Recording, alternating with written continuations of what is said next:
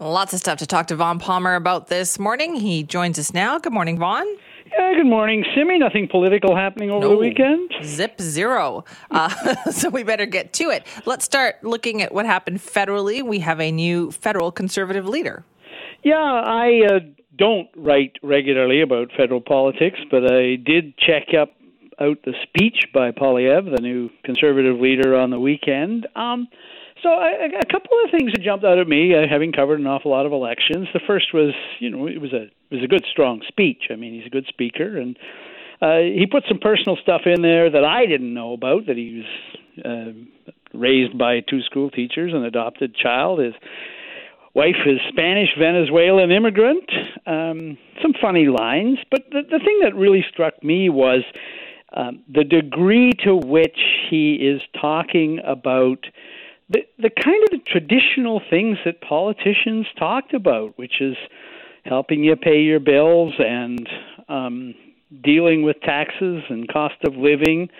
As I said, it, it wasn't shocking when I started writing about politics to hear politicians focusing on that, but I it's interesting that Poilievre has just picked up on that and just keeps hammering it all the time. I I sort of come away thinking if the federal liberals aren't worried about this guy, they should be.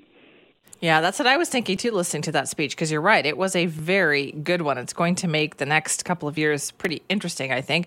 And then, of course, provincially, we have the BC Liberal by election win. They must be pretty happy about that. Yeah, they needed to win, but they won solidly. Uh, they their share of the vote out there went back to where it was. Uh, it was a safe liberal riding for a long time, and they're they they came close to losing it last time in in 2020, but they did very badly in the 2020 election everywhere. Uh, but they were right back to their share of the vote. 2017, uh, they broke 50 percent. And the NDP share of the vote there fell back to a more traditional voting pattern. Uh, they're down at 30%. So, in that way, it was um, it was a suggestion that maybe the 2020 election was a fluke in BC, and the old voting patterns are not as different uh, as we thought they might be. And to me, it points to the likelihood that the next provincial election, whenever it happens, will be more like the ones we're familiar with, which is a close fight between Liberals and New Democrats. Yeah, and let's also talk, though, about that BC conservative share in this vote. Yeah, the one thing that ought to concern the BC Liberals, and I'm sure it does, is the sudden emergence as a factor of the BC Conservatives. So they didn't even run candidates uh, in that riding in the past, so we don't know what their vote share really was, but. Um, coming from nowhere with an unknown candidate, and admittedly an endorsement from uh, uh, John Rustad, who the Kevin Falcon kicked out of the Liberal caucus, uh, the Conservatives took 13% of the vote. So, you know, if, if that holds in a general election, uh, if you assume that a lot of those votes are uh, small c Conservatives who might otherwise have voted Liberal, that could spell a lot of trouble for the BC Liberals. In the same way that a strong Green vote is assumed to some degree to come from the NDP column, a strong um, Conservative vote is presumed to come from the Liberal column. So, you know, if the NDP is looking for anything to cheer about in those results, and there's not much, they're going to look at the Green vote, which collapsed. It went from nine, ten percent last time down to three percent.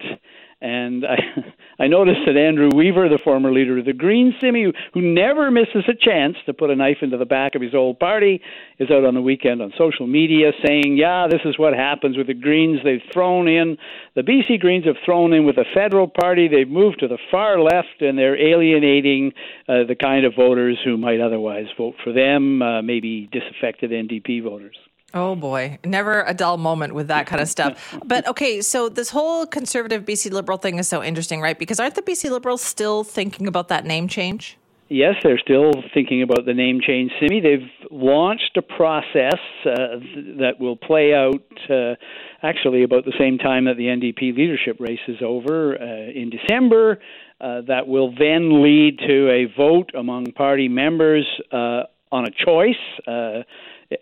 They haven't said yet, but I'm assuming it will be something like uh, one question: Do you want to change the name to blah blah blah, or do you want to stick with the name BC Liberal? And party members will be asked that, and then the party, if the voters, party members vote for that, Simi, there'll have to be a rebranding exercises. Uh, we've all speculated that if Eby takes over the leadership in December, he may seek an early election, probably will, in order to get his own mandate. Uh, one, of the, one of the ironies of that is if he does do that, if, for example, he went for a spring election next year, it would it would let the liberals off the hook on the name change because they might just say, well, you know, we don't have time to rebrand, so we're just going to have to stick with the old name, and maybe we'll change the name after after the election in hopes that they win the election, and it'll be easier to change and rebrand when you're in government than in opposition.